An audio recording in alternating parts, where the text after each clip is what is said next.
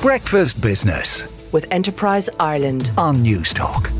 Mask wearing should be compulsory for January and February on public transport and in congregated settings, according to Labour Party health spokesperson Duncan Smith. Uh, the Labour TD has gone further than the country's chief medical officer, Professor Breda Smith, who, rec- who recommends, as opposed to uh, mandates, that people should consider wearing masks again. Duncan Smith, you believe that advice is not strong enough. Why? Yeah, I was I was asked the question yesterday, would I support it? And, and I would if the advice came, because the CMO has been advising this since Christmas, uh, but we've heard nothing from government in terms of uh, any kind of real strong uh, public health advice in relation to mask wearing. But also, the calls are coming from the workers on the front line. We have it from the Irish Nurses and Midwives Organisation, uh, and that's backed up by the Irish Congress of Trade Unions. Um, we have a health service that is under resourced and is being attacked by what's been called a triple demic. And I just believe that if we're being asked uh, in terms of proper public health advice to wear masks uh, to protect our frontline health workers during this latest crisis, then I think that's a small price to pay. Well, I heard Professor Paddy Mallon talking about this the, the other day, and he said, look, there would need to be really high levels of adherence. He said it would need to be in place for a number of weeks, mandatory masks. He said the flu season will have passed in maybe three or four weeks. And he said by the time the mandatory mask wearing has kicked in, he said the worst of the flu season would be over. And he said, I, and these are his words, I'm not sure I get the scientific rationale. He said it'd be much better if people followed the advice uh, given to wear masks in, in certain locations? Uh, yeah, look, and, and, of course you have to listen to people like Professor Mallon. I, I just, I, you're going further than people like Professor Mallon. You're also going further than the chief medical officer. Yeah, well, look, the chief medical officer has been advising the wearing of masks on transport and congregated settings, which is something that I, I, I would support.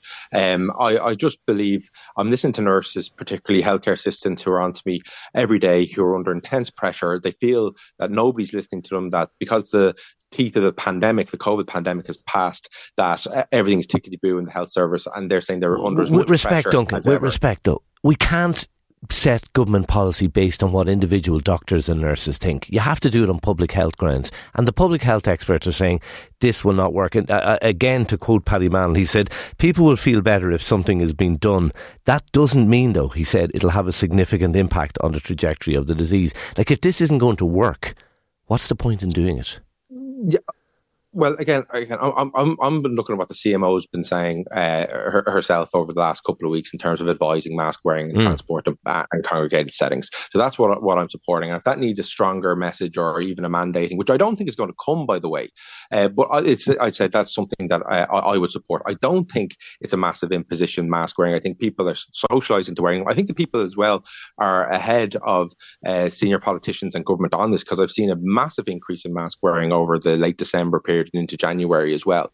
So uh, I think it would be a, a, a small uh, measure that uh, might go some way towards alleviating the respiratory uh, crisis, the triple demic that's happening now. Again, I don't think it's something that's going to happen. There doesn't seem to be any appetite in government and or, or, or among the public health experts for it. I have to put it to you as well. Like two years ago, Labour were advocating a, a zero COVID policy. I think we can all agree time hasn't been particularly kind to to those uh, who were advocating that approach. Well, we didn't go as far as zero COVID. Oh, well, no, sorry, you did. Had, you did. I'm looking at a speech from Ivana Bacik back in 2021, absolutely advocating the zero COVID approach.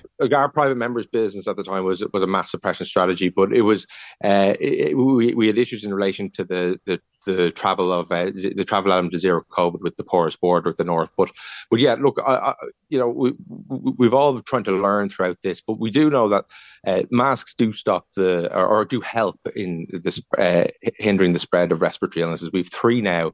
Uh, RSV, we've another element of RSV. One of the advices there is to include uh, traditional sanitizing and and washing down of hard surfaces, and that none of that messaging is coming through. And the point I'm trying to make is that uh, we have a health system that's under intense uh, crisis. We have a trolley crisis that's worse than ever.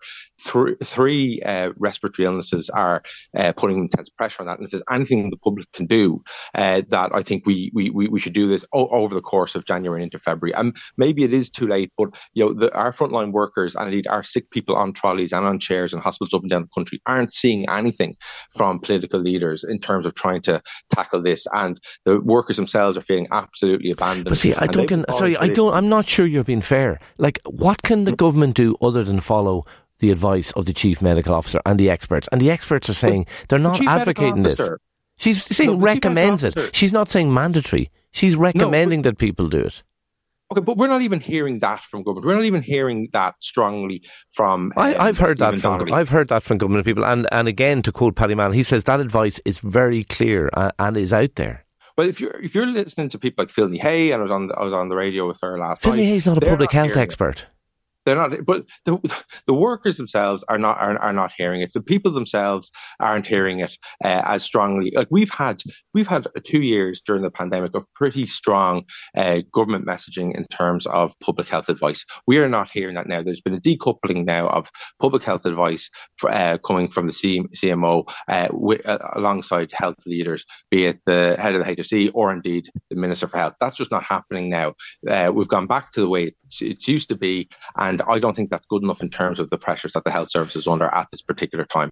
Labour Party health spokesperson Duncan Smith. We will leave it there. Uh, let us know what you think. Do you think it should be compulsory? Five three one zero six at a cost of thirties. Breakfast Business with Enterprise Ireland. on Newstalk.